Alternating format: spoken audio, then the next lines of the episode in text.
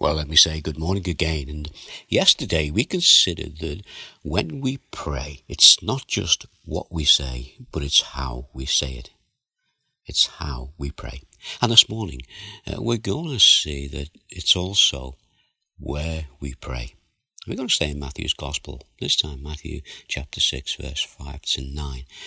And when you pray, do not be like the hypocrites for they love to pray standing in the synagogues and on the street corners to be seen by others. Truly, I tell you, they have received their reward in full.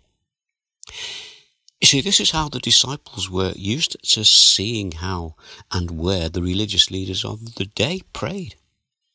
It was in places where they would be seen and where they would be heard by others.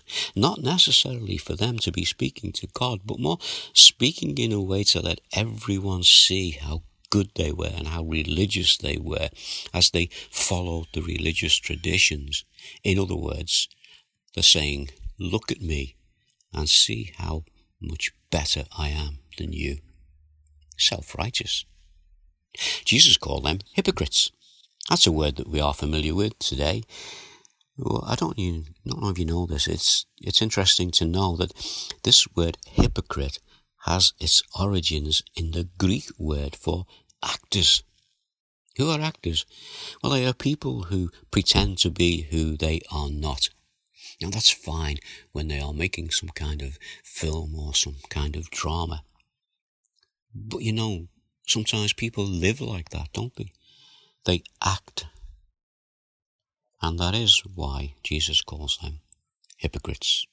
Jesus tells his disciples that those who pray with that attitude will get no more than an apparent but a misplaced respect from other people and nothing but contempt from God.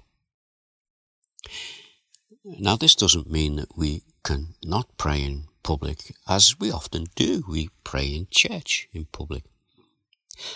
But when we do pray in public, we must do it to the glory of God and not for our own gratification or gratification from others. This is why Jesus says, again, as he continues in Matthew's Gospel, but when you pray, go into your room, close the door, and pray to your Father who is unseen. Then your Father who sees what is done in secret will reward you. You see, Jesus is telling his disciples to set aside a time for prayer, a personal time for prayer. And when you do that, move away from any distractions and come quietly into the presence of God your Father and speak with him. But you know, in, in, addition to that, God is always ready to hear from us. And there are times when we need His help, we need His guidance. So we can speak to Him anytime and in any place. We can pray to Him no matter where we are or in whatever situation we find ourselves. We can cry out to God. Sometimes we call them arrow prayers. We can read accounts of them in our Bibles. And a little bit like um, the hymn, the words of this hymn.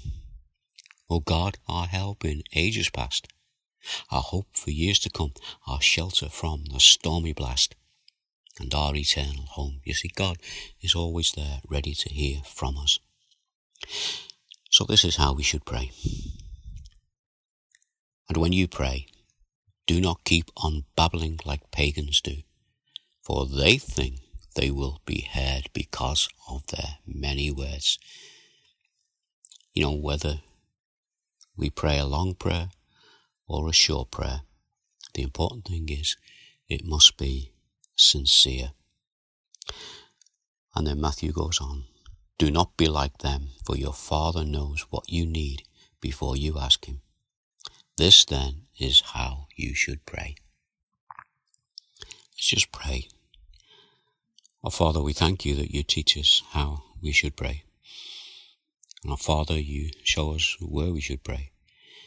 But our Father, the important thing is that you are the one that we pray to. You are the one who we bring our prayers to in the power of what Jesus has done.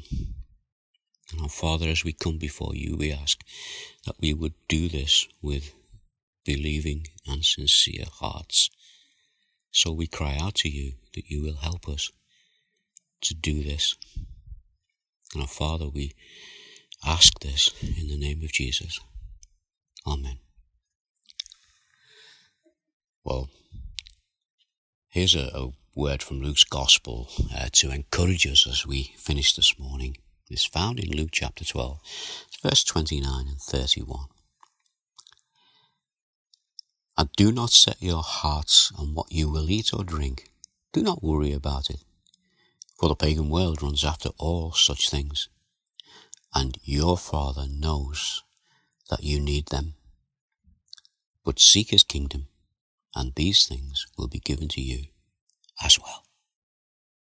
Well, with those words, um, I'll say goodbye and uh, hopefully be with you again tomorrow.